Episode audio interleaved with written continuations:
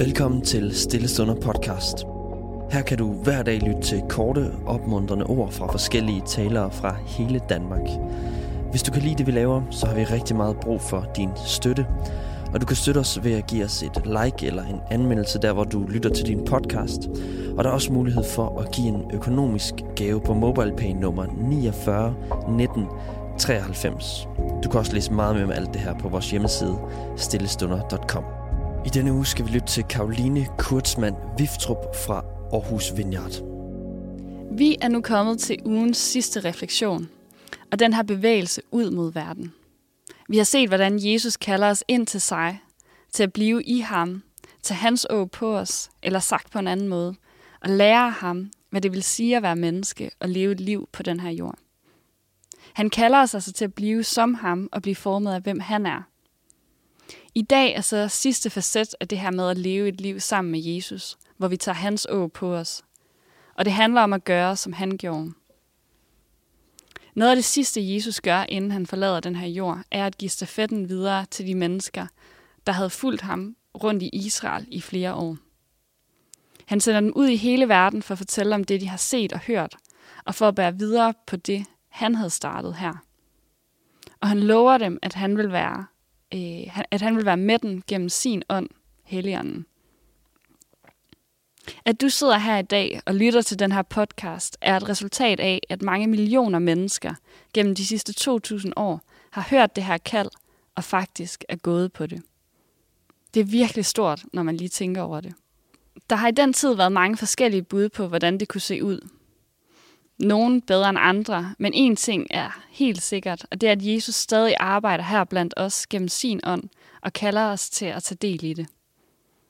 Men først, hvad var det rent faktisk, Jesus havde gang i?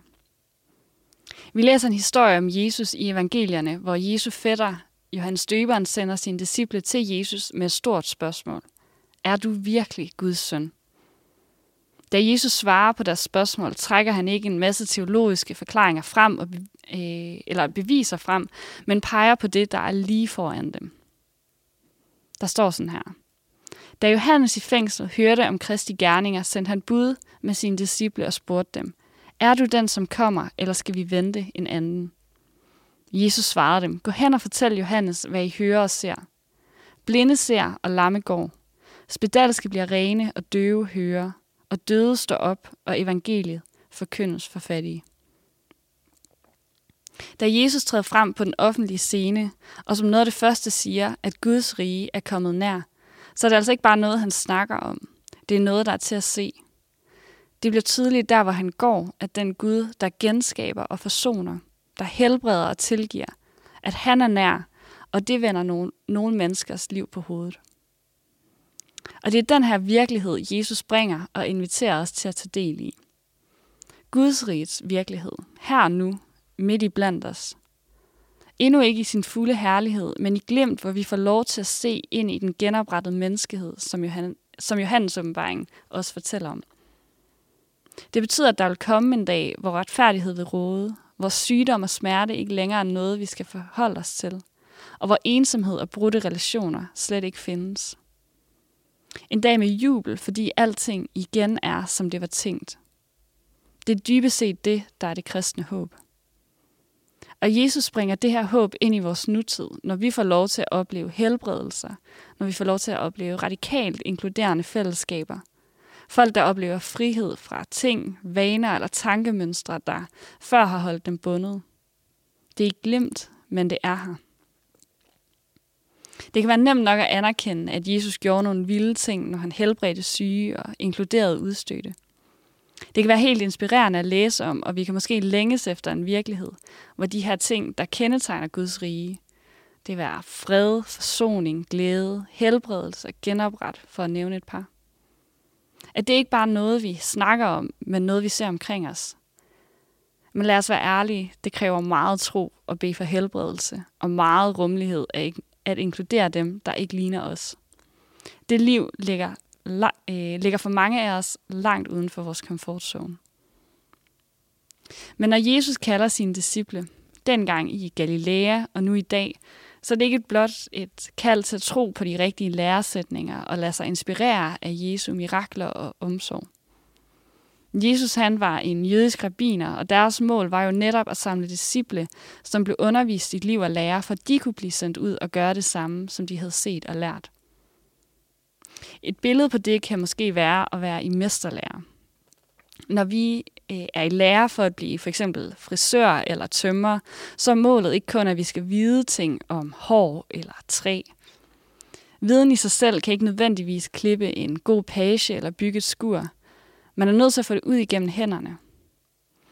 Derfor følger man en, som har været i faget i mange år, som kan vise, hvordan tingene ser ud i praksis.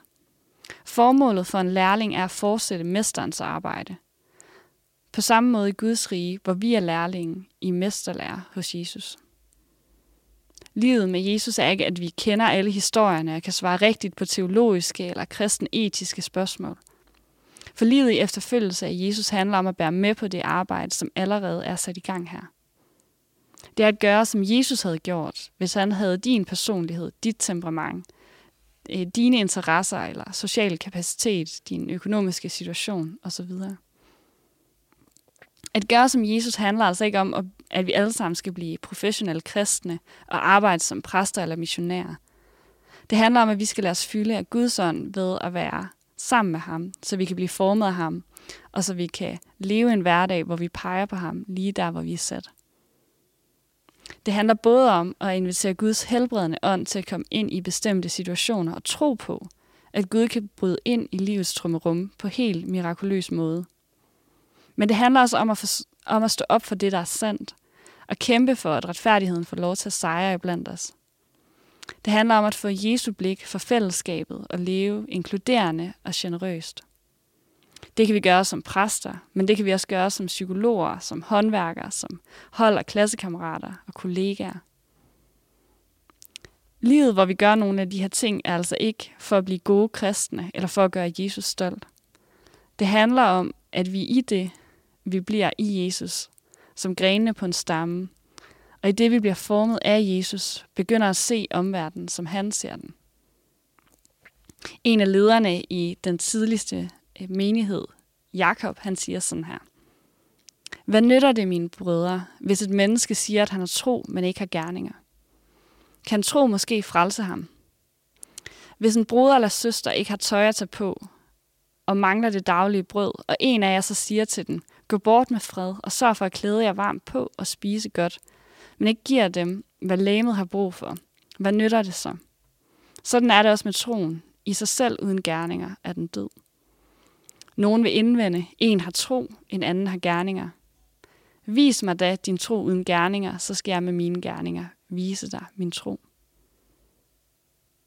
Det handler altså om at gribe den vision, der er i, at Jesus siger, at Guds rige er kommet nær, og så gå på den.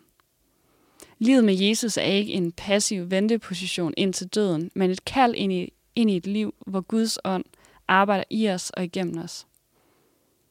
Så hvad tror du, Jesus ville gøre, hvis han havde dit køn, din baggrund, din uddannelse og din økonomiske situation?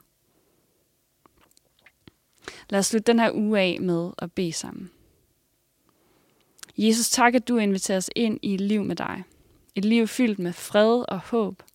Og tak, at det ikke kun handler om noget, der skal ske i fremtiden, men det er et liv, vi kan gå ind i allerede i dag.